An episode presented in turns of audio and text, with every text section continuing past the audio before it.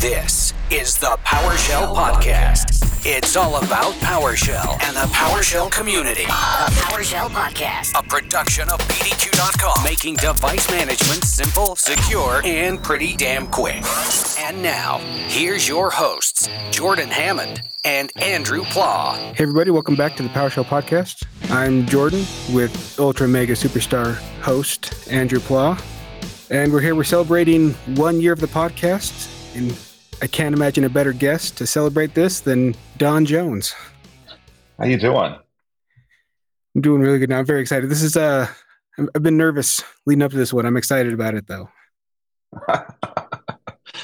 so I'm sorry, that's a horrible start for me.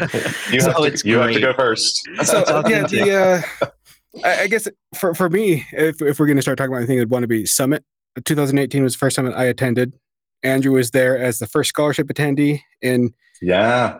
you you gave the the one of the opening speeches there talking about how it's time to hand it off to the old guard, and so so I Yep. guess I talk to the process of I guess tell, tell us everything Yeah. Summit all in five minutes. No, So, you know, we, we started Summit. th- There had been this this um, directory experts conference that NetPro was doing, and and they kind of added an exchange track and they added a PowerShell track, and it was super beneficial to the team because the PowerShell team through TechEd and Ignite they met a lot of people, but they tended to be entry level, and that's good because you need you need to hear from them. But it means they were hearing a very one sided story about PowerShell and how people engaged. And so after NetPro got bought by Quest and they kind of shut down that that set of conferences. Um, the team came to you know Jason Helmick and I and said, "Look, we we actually we had lunch. I've got a photo of of from Jason's journal with our Microsoft visitor badge stickers on the page." Um, and Kenneth Hansen and um, Erin Chapple sat down and said, "Look, we need you to run a conference." And we're like, "Oh, okay." And and they explained why, and we said, "Yeah, it's a good idea." So we we we got it together. Uh, it was 90 people the first year. We were in two Microsoft conference rooms. The next year after that, we moved to the Meydenbauer Center. Um, and really, for me, just ha- having seen people build these things in the past, the founders need to stay there for about five years and then they need to leave. Because otherwise, you get locked into this groove of what those people intended, and you you stop being flexible to the new people that are coming in. And after at, at a certain point you stop thinking about handing it off and you have to. Life is going to happen. Business is going to happen. You're going to die. You're going to want to retire. Like if you want to build something that can outlive you especially as a community volunteer effort you need to get that happening in about 5 years. We we didn't right the first year was 2013 and so by 2018 we were kind of over already um, and that's why it was really important to me to to make that happen and to get it going. And we'd had a couple of false starts with folks who said they wanted to come help out, and then life happened and they weren't able to. And uh, James Petty had come along, and he was really he was doing our books for us. He was our CFO, and was interested in taking over. And um, I at that point was shifting my career. Uh, you know, Jason was as well, um, and I, I needed I needed to not deal with the technology day by day. Um, I was moving into leadership position, and I knew that was going to consume just an, a massive amount of my time. And I, you know, Summit was going to wind up being second class, and I didn't want that to happen. And so 2018 is where we started that. 2019, I officially said, you know, I'm out. Jason's out. Everybody's out. Jeff Hicks stuck around because he's still very much engaged with the community. Um, but he he stepped back. He's let, like he's not like running it like he used to. he's been doing the on ramp for incomers. Yeah, which is really perfect because he and I just nail that that entry level bit um, really well, and we're it's it's weird because people expect us at Summit, and you know they've read our books. That's how a lot of people learned PowerShell for the first time, and they want to talk to us. But we're actually not the right speakers for Summit because it's a very expert level event, and Jeff and I actually aren't really experts, especially me. Jeff digs around and pokes around a lot more than even I ever did. Um, and people like, well, but you know everything. I'm like, no, I just know the bits that you learned first. And so you think that. Um, so yeah, on ramp is, is fantastic for us. But um, I'm, I'm just, I'm super happy that James was able to keep it all going through the pandemic. I'm super happy that it's coming back. You know, this year, as you said, is the 10th anniversary. Um, I'm taking a road trip up there with, with Chris. Um, a lot of people don't know Chris, but um, Chris was instrumental because Chris is an event manager for a living and he, he charged us nothing um, to negotiate the space and negotiate the food and figure out the logistics and make sure the escalators were running in the right direction and just a hundred pieces of bullshit that have to happen every hour of the day. You know, um, the buffet comes out. He's like, nope, that was supposed to be our vegan dish, and you put cheese on top of it. Take it back. Like just so many little details happening all the time.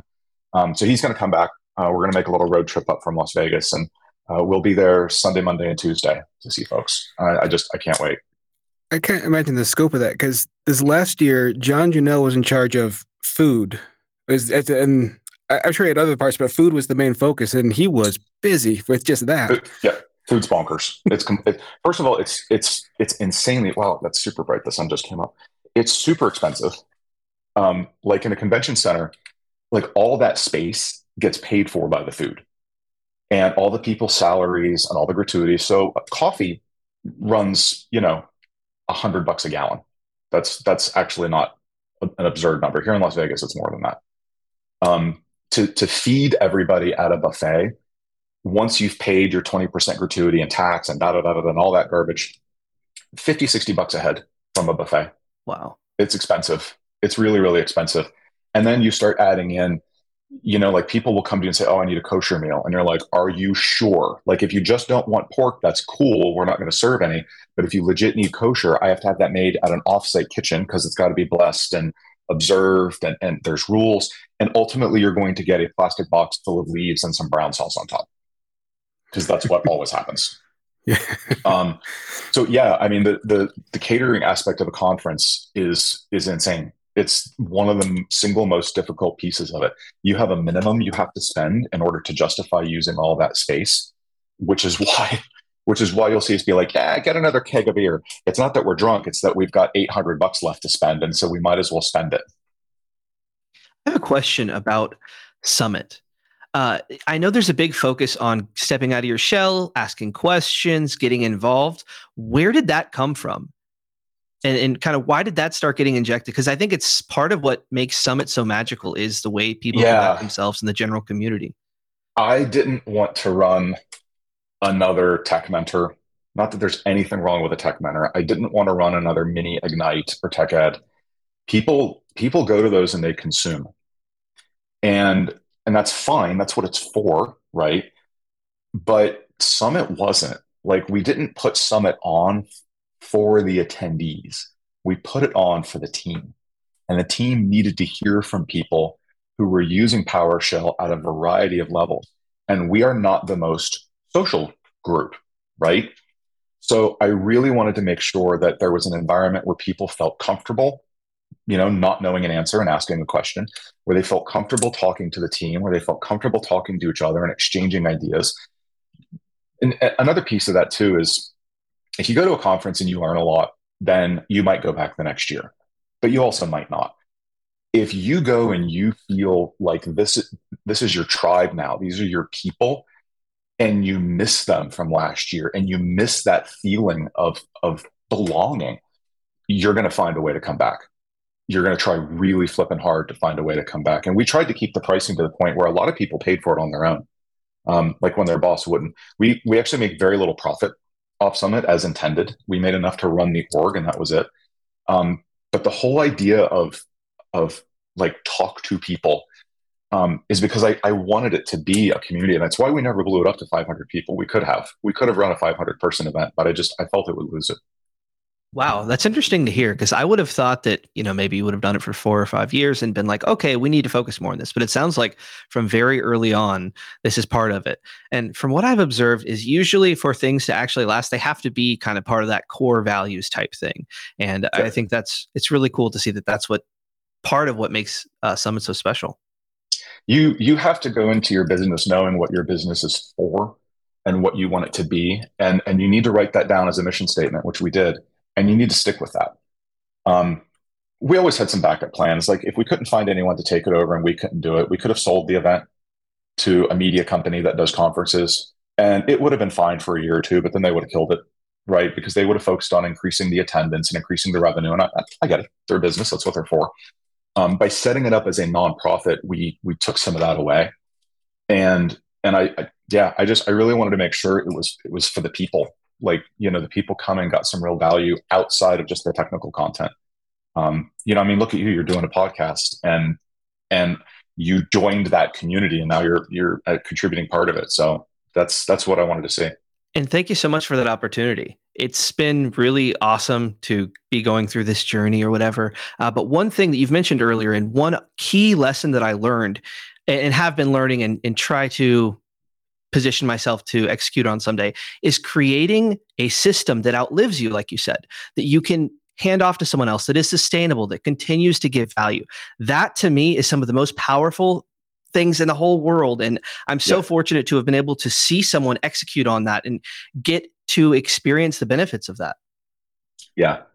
Yeah. And it's, it's about creating something that offers value to people and and showing people that you can do this you can contribute to this you you, you don't have to run the whole thing. There's a bunch of us who run it. You can step in and pick part of that up. And if, if you lay that out for people and you make it really transparent and clear to people, um, then you usually will find someone who says, Yeah, you know what? I want a piece of that.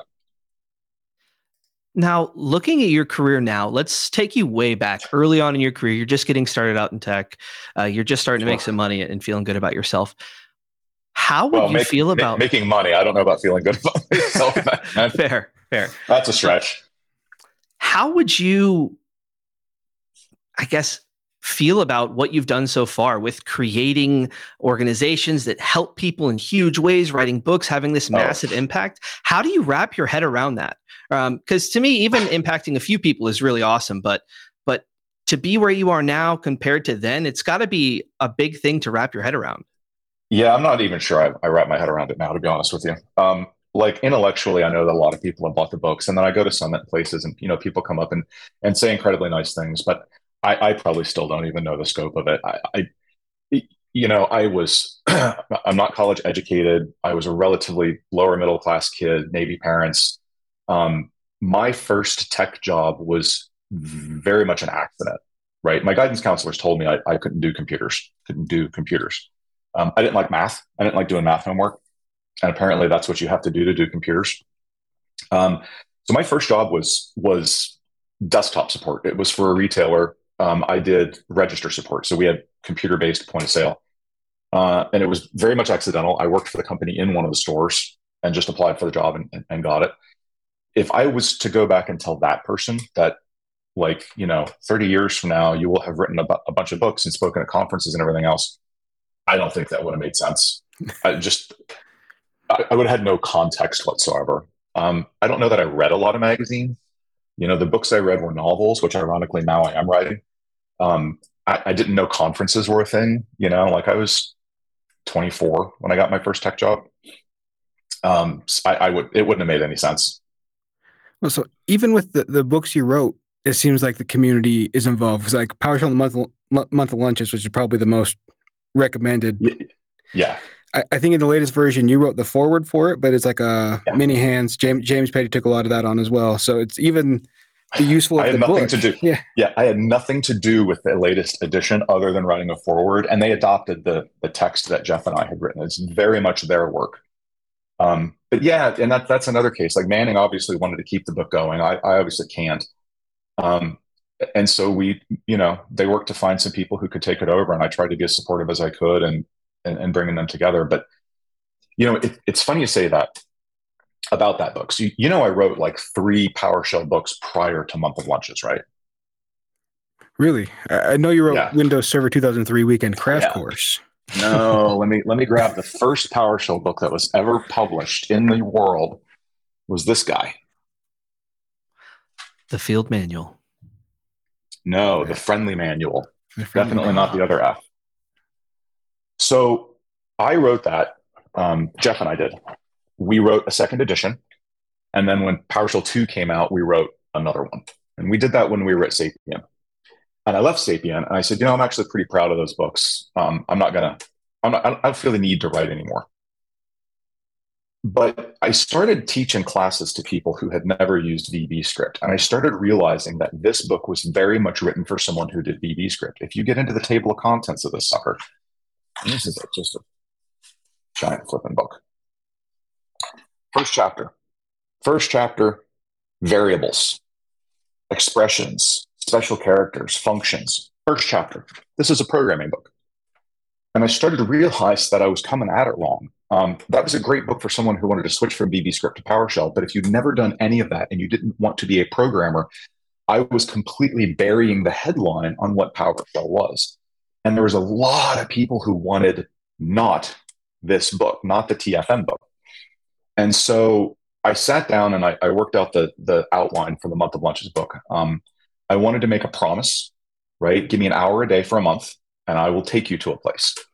And so that's where the month of lunches came from. And that used to be a shtick in the publishing industry, right? You had learned in 24 hours. I wrote a book called Windows Server 2003 Weekend Crash Course. So that kind of promise approach was not uncommon. And I, I said, I, I don't want to teach programming. I want to teach PowerShell as a shell. And so I, I tried to sequence the material out really well so that you you weren't introduced to something until it was time to use it. I wasn't doing foreshadowing. I was going to cover what I was going to cover.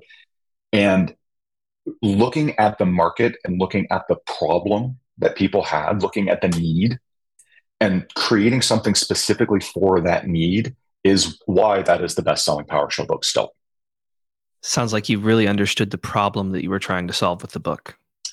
By then, I did. And in the beginning with PowerShell 1, the problem was getting VB script people to switch. That was the problem. Like even the team was concerned about it. Um, but the market evolves, things change, more people came in, and you have if you're going to run a business, and, and writing a book is running a business. If you're going to run a business, you need to constantly evaluate your marketplace and decide if your original product is still, in fact, the product, or if you don't need to pivot, expand, you know, whatever. It's good advice. It sounds like you spend uh, or you find success in observing the larger system and how to approach things. Um, one thing that I, I you, you mentioned a uh, company's mission statement having a well-defined one of those. And another thing was in your tech career book you mentioned having like a career story and really writing things down. And i think that that's yep. one takeaway that i've seen. Is really putting things to paper to really take that next step. It feels great in your mind at the time of reading it oh this feels like it's valuable and blah blah blah. But actually going through the process of writing things down defining things for yourself yeah. can be really useful. Not only writing it but reading it aloud to someone else family member even just to yourself. And, and there actually is a reason for that. Our, the, the human brain builds memories based on experiences. So there's different parts of your brain that run different things vision hearing touch sense all that.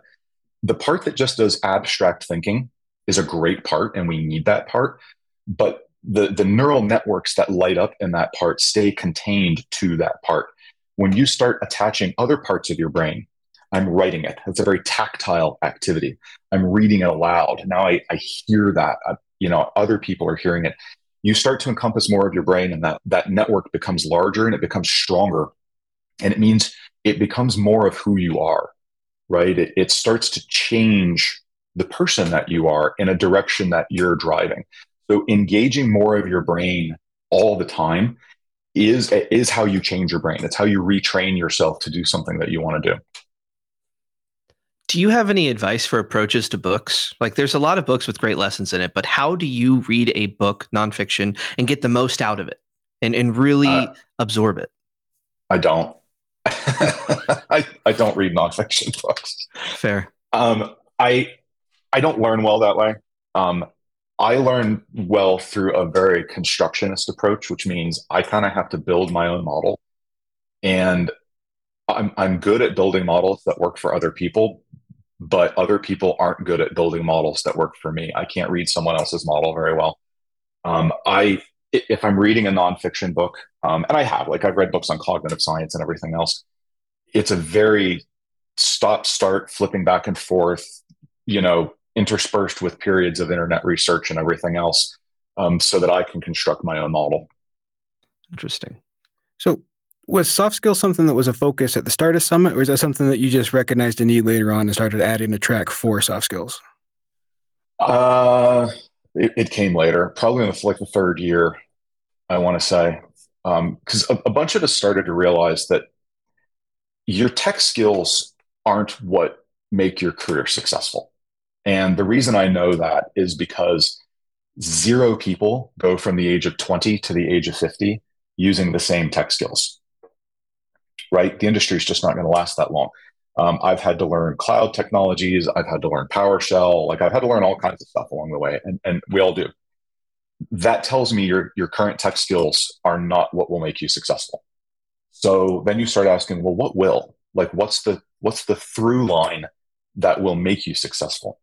Curiosity, communications, professionalism, all of those things, those will last your entire career. And those are the things that will will level you up. If You look at job descriptions, um, yeah, it's this huge bullet list of technologies, but what they really care about is communications, teamwork, leadership, things like that. And I think that mature orgs recognize the impact of those things on a team. It's not all technical impact. It is a, a, lot of times the things in between that are hard to quantify sometimes. It's honestly even a lot of immature orgs are now. There's there's enough people in the industry that get that. Like if, if you're coming into a, a 50 person team and you're an, a jerk, like your blast radius is going to be huge. You're going to create a lot of disruption in that small team. So honestly, giant companies that are more mature have more room for jerks than smaller, less mature companies because the, the jerk is going to pull everything off the rails pretty easily. I meant more emotionally mature rather than like uh, profit wise. Oh, I don't think any. I don't think any company is emotionally mature. well, the sum of their employees may be in there. Yeah, that's a struggle everything goes through. I mean, that's where you really come to the point where a company is not a person.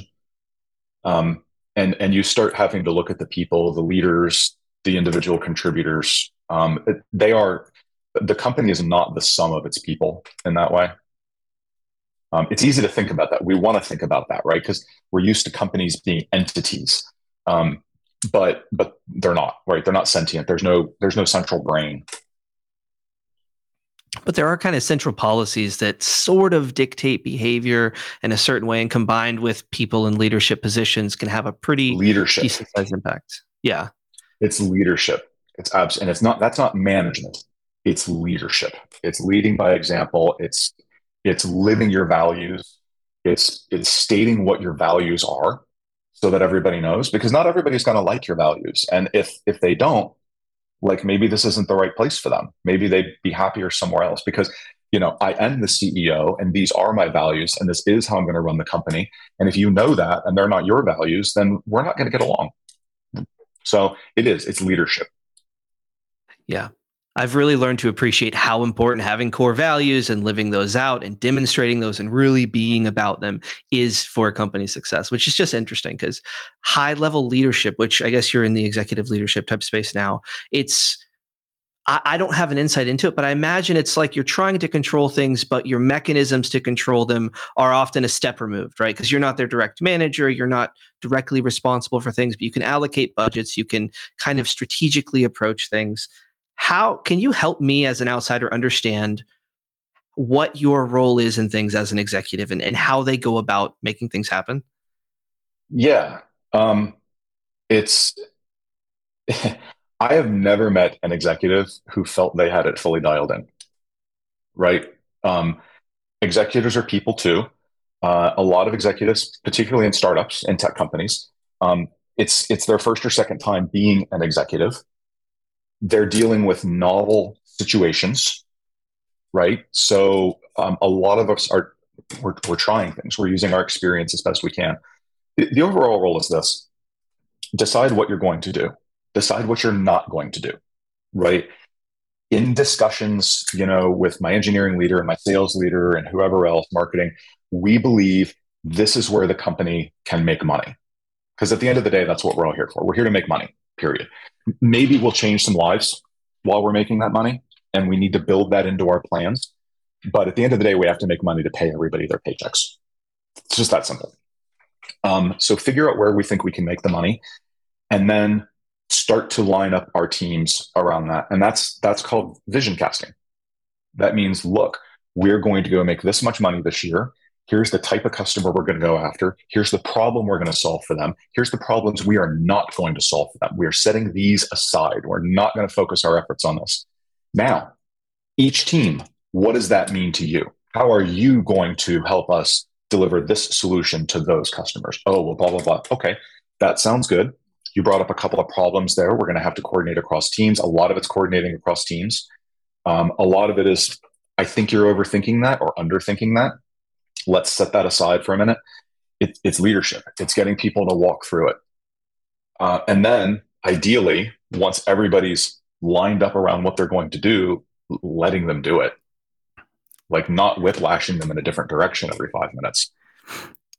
So that's why I've always been curious because a lot of times I hear leadership and, and moving up in the ranks, and my approach to my career has almost always been I just want to do my job. Sure. Like I, I don't I don't want to be part of the like if they want my technical advice, sure, but I don't want to be part of the driving the things. Just put put me in a room and and I'll make things run, which to Yeah. me seems extremely valuable. Right, I'm not going to step on toes and I just sit there. But every every time I hear about most things that folks, it feels like uh, people believe I'm I don't know missing a, a core part of of the experience. I guess. Yeah, well, look, leadership is a different job. It entails different skills. There's different stresses. There's different pressures. Um, it's not for everybody. Even if it, even if someone would be good at it, it doesn't mean it's for them. It is a different job. It would be like if you quit tech and took up painting houses. It is a different job. You might be fantastic at painting houses, but it might not be what you want to do right? So don't let people push you into it. Um, I enjoy it. I I enjoy getting to the end of a quarter and and my team has done what we said we would do and we've seen the results of that and those are positive results. We failed a few times. We learned some things. We documented those. We modified our processes going forward accordingly. I enjoy that. Um, not everybody does. And and if, and if you don't, then you shouldn't do it. Um, I, for me, another small piece of it is if you've ever had a bad leader and you know you can be a good one, you can do that for other people. Like it's not just I enjoy it, I enjoy my team having a success. And part of the reason they have that success is because I kept other people off their backs. I got them the resources they need. I made sure they only committed to doing the things we knew we were able to deliver that would create value. Like I helped, I helped create the runway to that success, and then they flew the plane. Um, having a bad leader is terrible, and being a good leader is something you can do for other people to help them be successful. It feels good. Yeah, I do appreciate a good leader. Like current boss, I mean, I'm not just saying this because he edited this and he's listening. He's he's fantastic. He just lets me. He, he he knows my strengths and weaknesses, and he lets me play into my strengths, and he will help me grow my weaknesses if they start to become a problem. So, I I love that kind of leadership. I just it's, that's not for me. Uh, I just It's not for everybody. It's not. There's nothing wrong with that either. It, it, No, it's good to recognize that. Large, large enough companies, uh, Microsoft's a good example, will have career tracks that are leadership and non-leadership. Um, Jeffrey Snover, for example, as he went up through Distinguished Engineer Technical Fellow, that is Microsoft's technology leader track, not people leader. There's still some people leadership there, but you know he wasn't on the the vice president, senior vice president, corporate vice president track. The thing that entices me the most about like an executive level role is that your actions and time and, and the way you lead has such a large like impact and rundown. It's just very efficient. Um, I like that about it. But I have a You can you can be a force multiplier. Um, oh yeah, for Great good or for bad. definitely. How does one with your background find themselves in an executive role? Like how, did you go? Because you mentioned no college education earlier. How did how did you navigate that? I mean, you had to prove some stuff along know. the way. Or? I don't know. I really don't. I, yeah, I, organically, a lot of it was at Pluralsight. Um, I had I had managers at Pluralsight that were willing to give me a shot. That I think I think saw, you know, saw me doing this and said, you know what, we can probably use more of that. Oh, we could probably use more of that. We could probably use more of that. Um, it, it was a little bit of the right place at the right time. Um, what I'm really good at, like if, if I had to boil down my skill set is process engineering. That's what I'm really good at. Y- you can give me a new thing that you need built, and I'll figure out how to build it and get it moving. Um, then I get bored and I want to do something else. You can give me something that's broken, and I can figure it out and I can fix it. Um, I can get it moving. I can get all the right people in place so that it doesn't need me to run on a regular. It's it's it's industrial engineering essentially. It's process engineering. Um, for me, writing a book is a lot like process engineering. Like everything in my head gets filtered through that way. So if I'm in a position, and at Pluralsight I was, where we needed to fix processes, right? This got us to this point of scale, but now we need to 10x that, and it's just not going to work. Or we needed to build a new thing, right? We're doing these partnerships. We're, we're going to bring conference content into the platform. That's where I'm great. I'm a good leader for that type of stuff. And it's it's essentially what I'm doing in my current role is is a lot of taking processes that got us to a certain point, taking products that got us to a certain point, and saying, okay, what needs to happen to 10x this? Um, is this even the right product anymore? Is this is this the right way to do things? Um, are we really living up to our mission with our current process? All that type of stuff, and then um, fixing what needs to be fixed, expanding what needs to be expanded. You said earlier that you were now writing fantasy novels, which I was looking through it, and you have like three different ongoing franchises at the same time, which seems like a lot to. Yeah, you're, hit, you're hitting Brandon Sanderson territory. But yeah, I, I, was just wondering. They're all they're all cle- if you read them, they're all cleverly intertwined, though. Oh, you're really in Brandon Sanderson territory then. I'm, oh yeah, yeah, I, yeah. To... I love I love Sanderson. So I, I, guess my, my main question is: Is the writing process for your technical manuals and your your self help the same as the writing process for fantasy, or is that just a completely different animal? It, it didn't start that way, um, and honestly, my first books weren't you know mega fantastic writing. I think there were good stories, there were great premise, there were some good characters, there's some good scenes and events and action that happened. The the writing itself was maybe a little weaker. Um, I probably could have I could, could done stronger plot arcs um, if you go, so if you go to donjones.com and you sign up for my newsletter, you get my first five novels as ebooks for free. Um, and that's the Achilles Chronicles trilogy.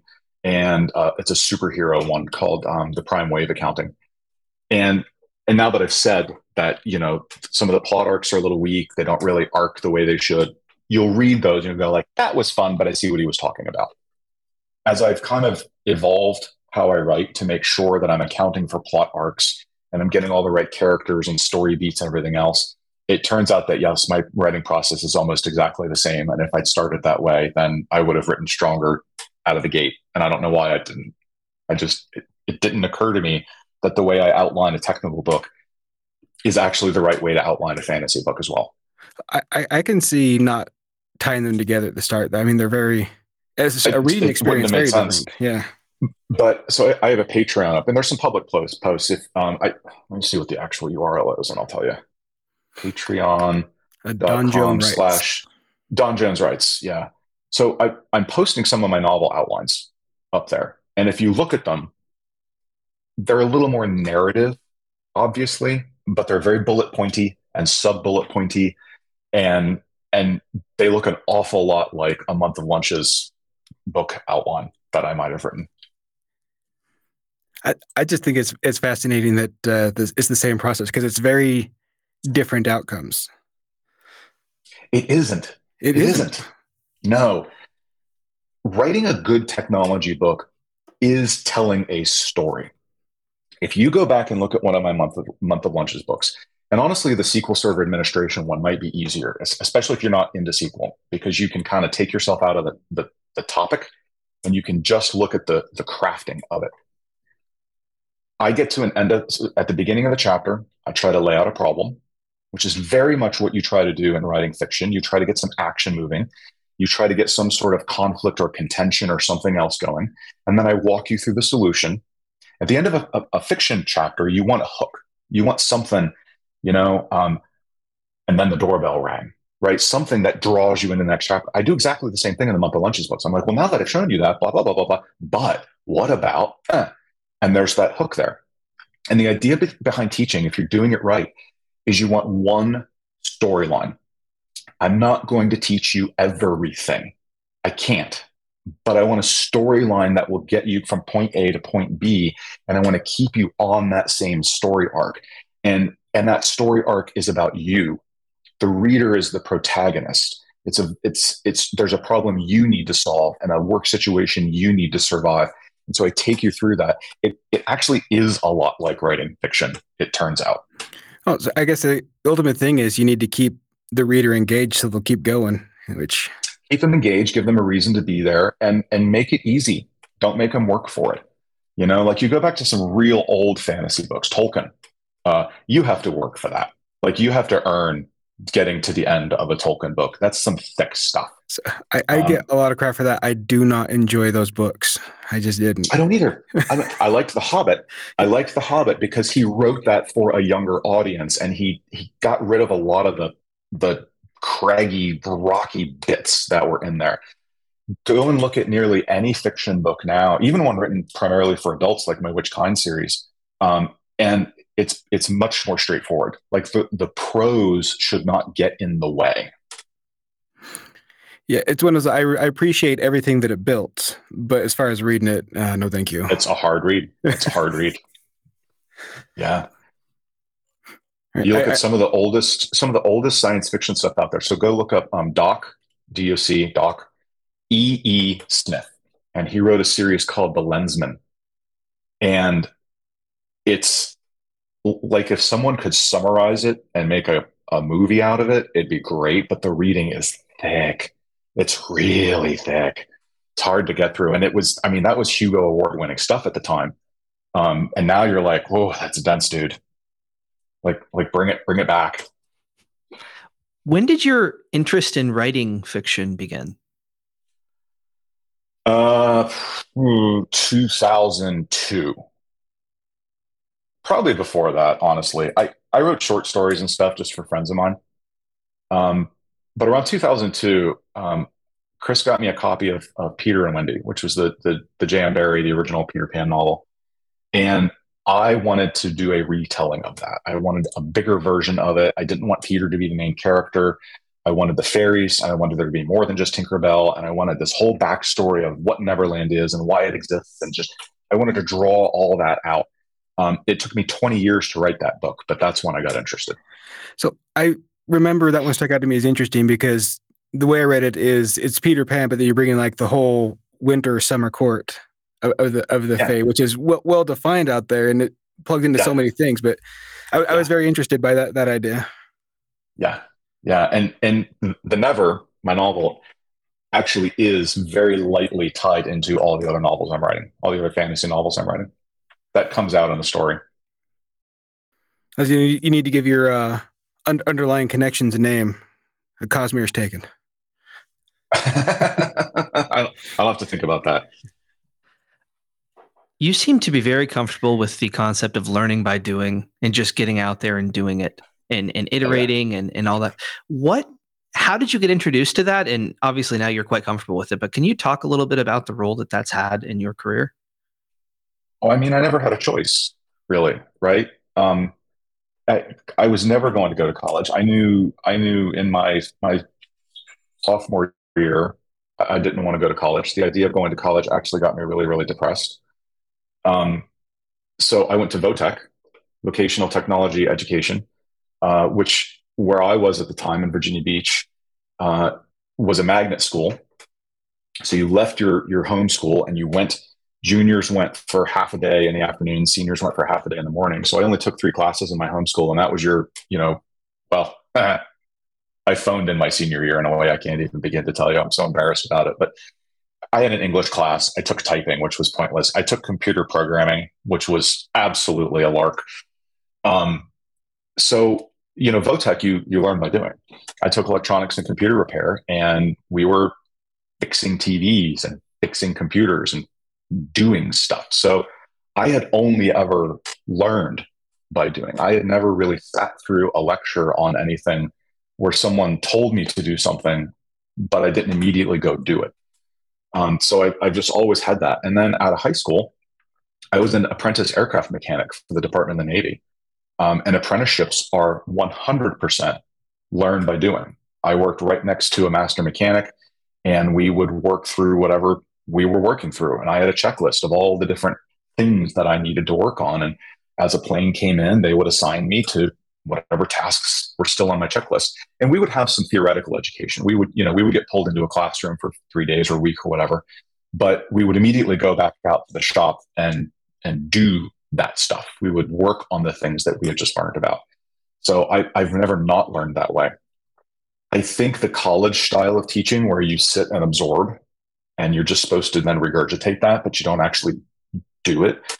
And that, that's like doctors obviously do. You know, you teach them how to cut people open and then they go cut people open. But I think it makes people hesitant to try things. But 100% of human progress is from trying things, not listening to a lecture. We try something and we screw it up. We're very afraid to screw things up. We're very afraid to fail. And it's not from a, oh, you know, I don't want to take the whole production environment down. Well, I didn't expect you to experiment in the production environment. Full stand up a VM someplace. But we're so afraid to fail because we, we lose points. It affects our GPA. We look stupid. People make fun of us. All of those things that we we don't try. Like our our interest, our curiosity, and just poking at something is deleted when we're still teenagers. And and it's I it is impossible to really truly learn something unless you have done it and failed at it. You have to fail at it to do it because that's what makes your brain care about it, right? It's a survival instinct. You know, oh, I walked across this lake and I got mauled by a bear. Not going to do that again. So, like, you have to have those failure opportunities. And the only way to get that is to experiment and to be willing and actively eager to fail if you're listening to this and you're waiting to take your next step and, and whatever you're trying to whatever goal you're trying to reach just take that step fail apply for that job just see what's up just do it. You'll be better for it. You'll learn some lessons. You might end up in a wild spot you never believed in. So give it a try. So one of my thoughts was i never i never would have written this bookcase full of books if i hadn't got laid off from a dot com and and not picked up the phone and called my recruiter and insisted he find me a job immediately. Yep. The the recruiters are always interesting. Like that, that that's a big one in IT where there's really good cr- recruiters where they're very interested in getting the right person the right job, and there's ones that just want to shoehorn in people in. And getting a bad yeah. recruiter could change your entire outlook on on IT. I think. Oh, oh yeah, yeah. There's actually a recruiter I'm connected to on LinkedIn who who does. Uh, not a podcast, but like you know, you can just do live videos on LinkedIn and, and such um, what's his name? Taylor Taylor Desseyn. Yeah, Taylor Desseyn, um, D E S S E Y N. Um, his his tagline is "Recruiter against recruiters." because you're exactly right. A lot of recruiters are just there for the paycheck, and they sh- they'll try and shove you into any job they'll get paid for. Um, and he does he does you know talks on how to deal with a recruiter, like how to make sure we're going to do the right thing for you. It's just, it's really really interesting. Am I rude for almost never replying to those recruiters who hit me up? No. I have such no. a low response rate on those. It's like zero. No, no, it's not rude. You're probably stupid, but not rude. And I'll, I'll tell you why. I'll tell you why. What, hang on. I don't want to call them stupid and then not explain. the job I'm in right now, I ignored them nine months before I took the job. And they circled back and said, Hey, we are dying to can, can we we at least talk to you maybe you know some people or give us and they talked to me and they started explaining the job and i'm like oh that actually is really interesting. It's really really interesting. Tell me more. So i was stupid. I should have taken the call. Mm. I, mine was uh, similar. The the recruiter that got me where i'm at currently he reached out to me four times and I'll, I'll, be honest, the, the, job title was just so so bad that I wasn't wasn't interested. And so the the fourth time, yeah. he says, "All right, it's not for you. Do you know someone who would be a fit?" Which got me to ask, "Well, what does it entail?" And he explained the job to me. He's like, "Holy, I want that job." so, yeah, yeah. Sometimes recruiters suck at marketing, and you know, even if you don't want to take the time to get on a call, at least say, "Hey, if you can write me two paragraphs about what this job is here in LinkedIn." I'll let you know if I'm interested or not. But at least virtually take the call. Um, you know, a lot of the reasons we don't is because it's like sales. We don't want to talk to them. We just, we're not extroverts. I just don't want to get on the phone with one more person and have one more meeting. Contemplating that change is huge. Like, even leading up to it, as I was going through interview loops with the new company and the recruiter was, you know, how's it going, everything else, I started to get incredibly anxious just a ton of anxiety. I'd been at Pluralsight for almost eight years. Um, company had been excellent to me. Like I had, had zero complaints. Everything they ever said, this is what we're going to do and be, they did, and they were. Um, I didn't, I wasn't interested in leaving. I was very comfortable where I was at. I knew my friends. I knew my colleagues. I knew where the bathrooms were in the office. Like it was just, It was easy. But, you know, I got through that anxiety. Um, I pushed through that unknown, and I am so happy where I'm at. I've got, I have such a wonderful team. Um, you know, the, the company is doing stuff that I care about. I'm useful. Like I am able to contribute at a level that makes me just feel amazing. Like there's an upside to getting through that anxiety. Like you you will belong there as well. Um, that change is hard to get through, and it's it's why we blow off the recruiters. So I do try to reply, but it's always I, I take forever to get to it because I it's I always should reply to that, then I forget about it. But it's always I'm very happy where I'm at. I'm not looking for a change, but they I think the Well- nice. I'm not currently. They always I come would, back with I would turn that around. You Okay. know what I would do? I would I would. Are you a Mac or a Windows person? Windows.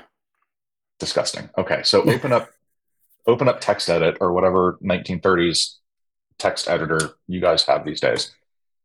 Write yourself a boilerplate. Right? It's easy to reply if you can just open up this doc and copy and paste it and then you're at least being polite. But I want you to really think about what that boilerplate says. Hey, you know, I'm currently not looking actively looking for a position, but give me two paragraphs on this job. Sell me. Sell it to me. And then see what they say.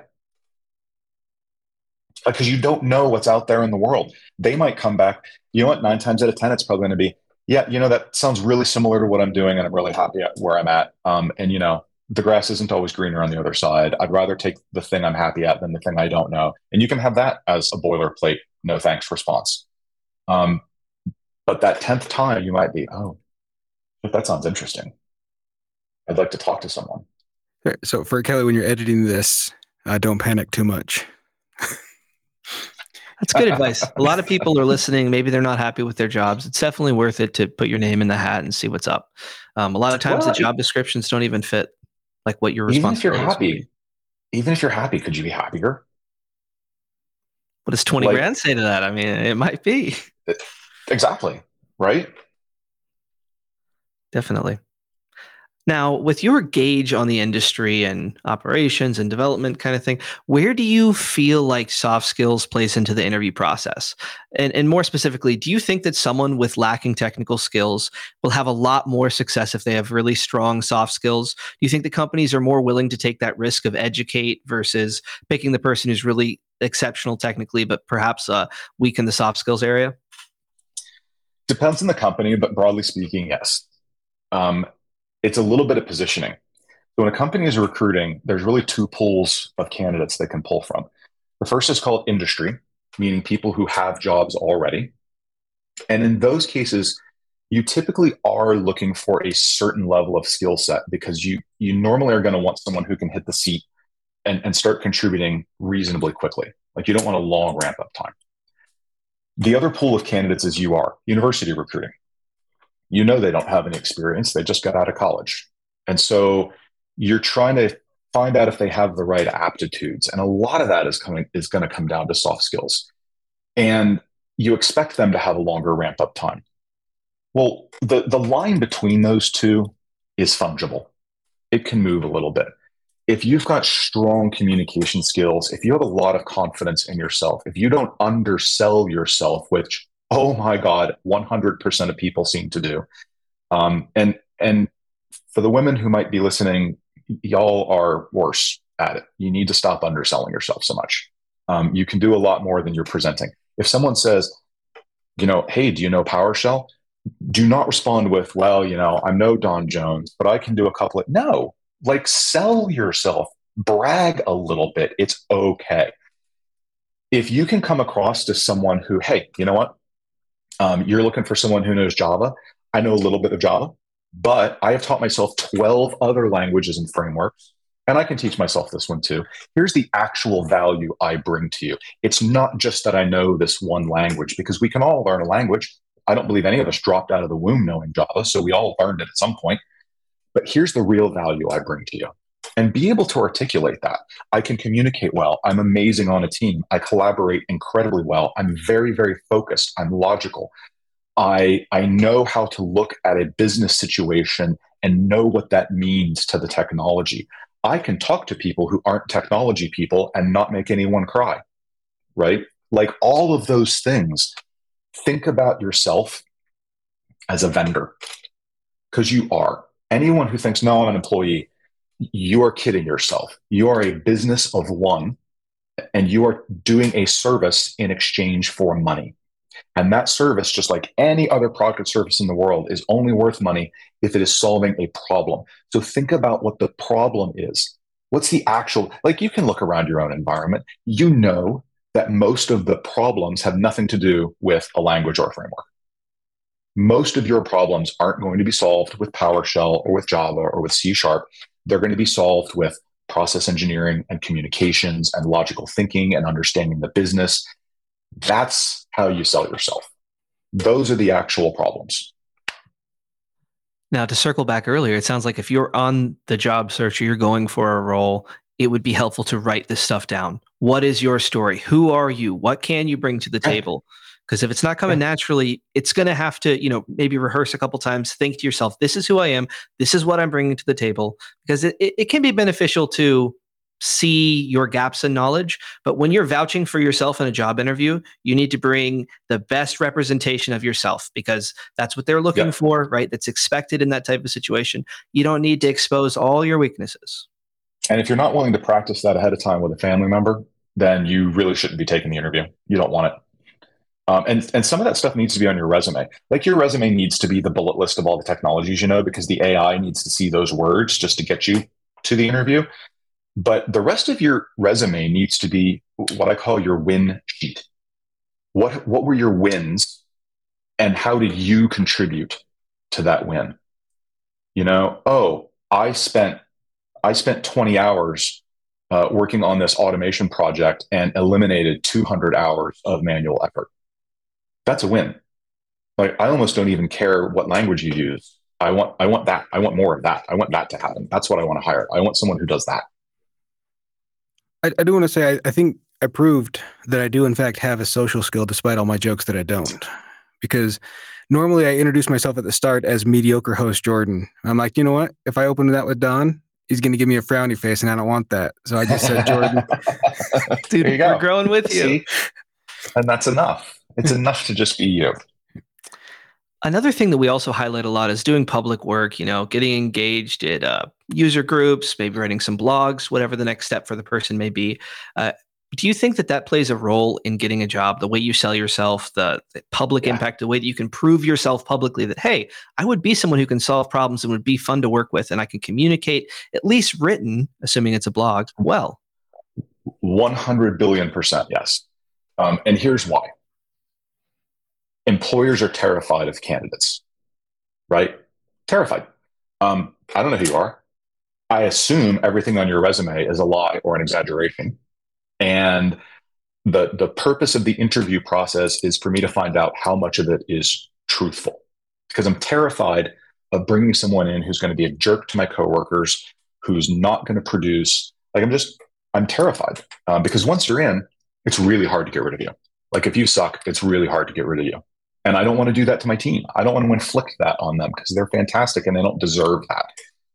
So if I can go look at your GitHub repo, if I can look at your blog, if I can look at what you're posting on LinkedIn, if I can look at a couple of videos on your YouTube channel, that is incredibly relieving.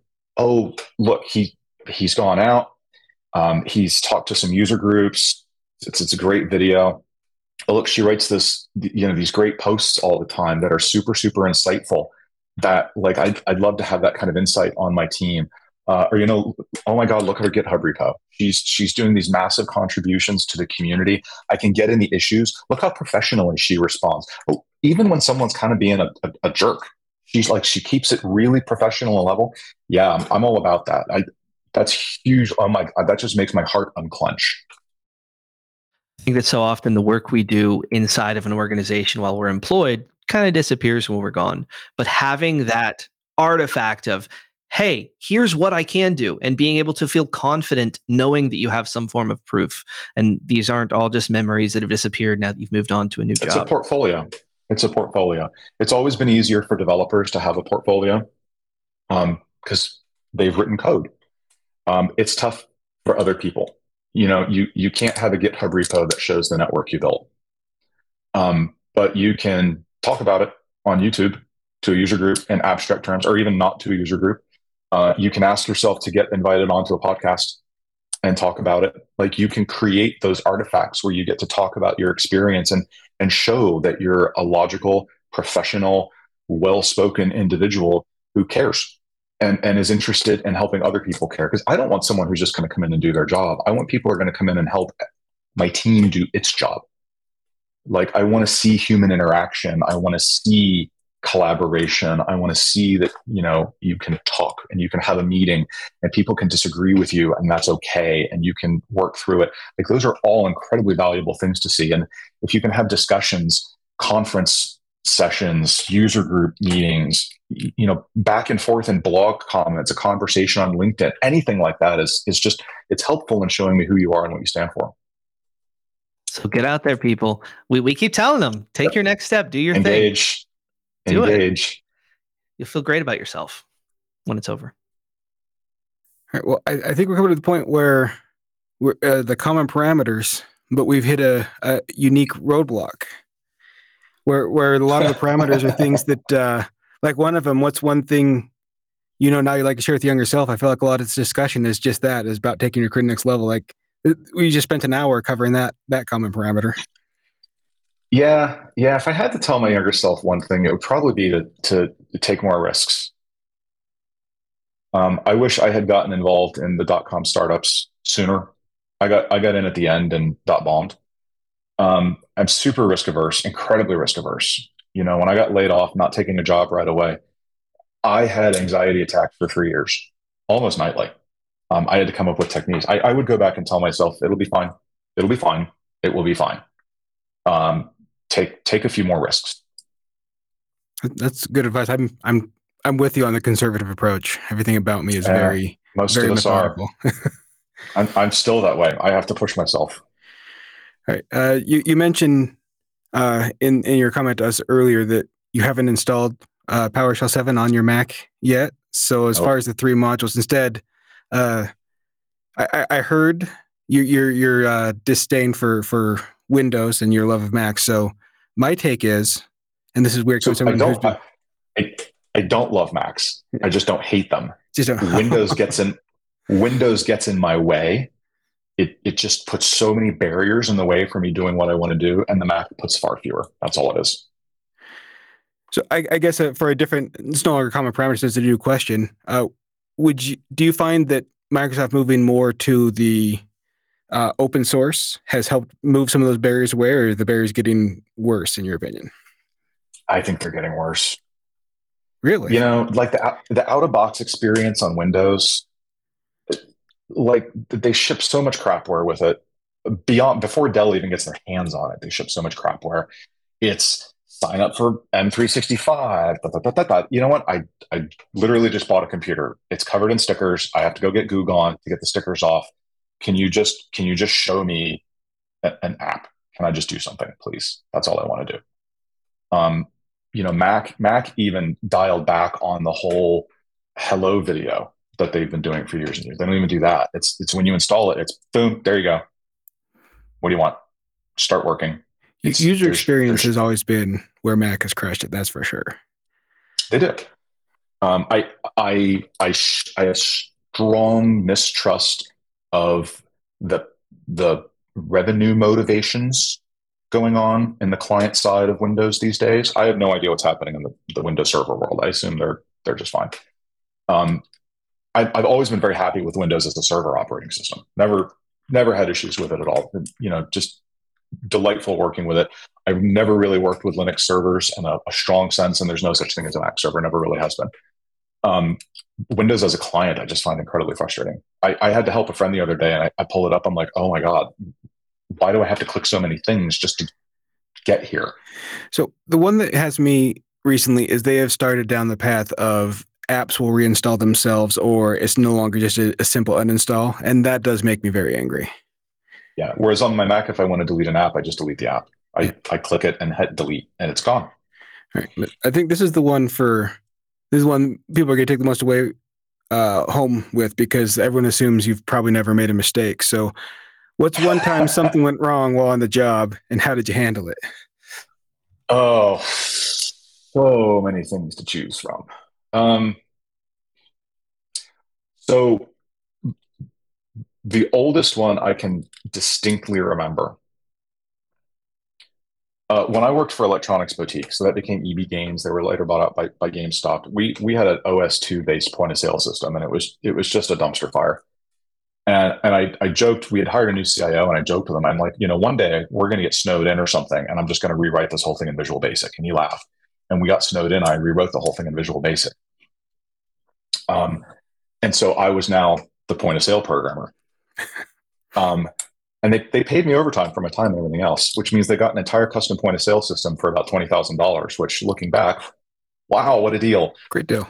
Um, however, we we were constantly adding to it. Like we are constantly trying to grow the thing and add new things. We we did, you know, I, I shipped a new version every couple of weeks.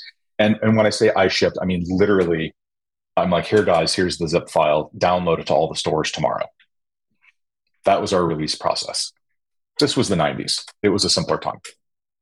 Um, we had decided that we were going to put in, I was going to integrate a card swiper. So at the time, you rang up the transaction on the computer, but you had a separate card terminal to process the credit card. Well, we wanted to integrate all that. So I put all the code in there. And the way I coded it was if you didn't get the swipe, like if I didn't see the swipe, then you had to punch in the credit card number. Well, I shipped that not thinking that like there's so many other steps that have to happen before they're going to be able to switch all the swiping over to the computer. And so for close to three months, every single credit card transaction, the store was being asked to key in the credit card number manually, which, you know, is appalling, both from a workload perspective, security. Like looking back, I'm like, oh my God. And it wasn't until I was on the phone with the store, he's like, oh, hang on, I had to type in the credit card number. I'm like, well, but why? He says it prompts us for the credit card number and everything. I'm like, oh, oh, it does. He's Like, can you do anything about that? I'm like, oh, yeah, I can. Sorry. Oops. So for that to be happening for months, how does it take that long to get to you? Like, if that's such a pain point, you'd think that the complaints would have come rolling in early and fast. I mean, how long does it take for complaints to get to developers in any application? Oh, I guess that's true. Yeah. Right. It's just no one complained about it because they were so used to having a piece of crap system that one more piece of crap thing was not novel to them. so it's just it it it just took that long. I I felt absolutely terrible, and of course fixed it. And like we we did a little post mortem, and that's when we we said, okay, like we actually need a release process here. You know, I'm going to hand it over to Bill, and Bill is going to test it. And when Bill says it's okay to ship, then it ships. So we did learn, right? You know, we we improved from it. All right. Well, for for our uh, listeners at home, a lot of people don't realize this, but uh, Andrew was handpicked by Don as someone that was up and coming as a scholarship, uh, the first ever scholarship recipient. Uh, what I don't yep, think for our on ramp track at Summit. Yeah. yeah. Well, I don't think anyone expected. Yeah, I, I think he was before. Yeah, no one expected that he would take all of that potential and turn it into the ability to shill for his own podcast. But uh, you're about to see you're about to see the culmination of of years of of expertise in building and coaching from Andrew. Take it away, Andrew. Yeah, I'm interested in one thing and one thing only, and that's uh, shilling projects I'm involved in. Thank you for listening to us, everybody. Like, comment, and subscribe on YouTube, um, and leave us a review on your podcast platform of choice. Email us powershell at pdq.com. Tell us your story. Tell us what you're struggling with um, your PowerShell journey. We'd love to hear it. And you can find us on the Bird website at PowerShell Pod. Um, thanks to Don for joining us. You had a huge impact on my life, and it's been an honor to get to interview you. Look forward to seeing you at Summit. Um, Don, can't wait. Can't wait. Where can people keep track of what you're up to and see what you've been writing? Uh, you can look at donjones.com. That's easiest. Um, I do have a newsletter. Uh, that's just, it's monthly, real low key. Um, and if I'm I am trying to not do the Twitter anymore because it has made me insane. Um, but I am at Don Jones at uh, what is it? TechHub.social. Yeah, TechHub.social. So I'm there, and I'm also at Don Jones at Wandering.shop um, which is much more you know around people who who love books and write books and read books. There's a bunch of authors on there. Awesome. Thank you very much for joining us. Thank you for having me. Thanks for joining the PowerShell Podcast with your hosts, Jordan Hammond and Andrew Pla. the only device of its kind in the world. The PowerShell Podcast is a production of PDQ.com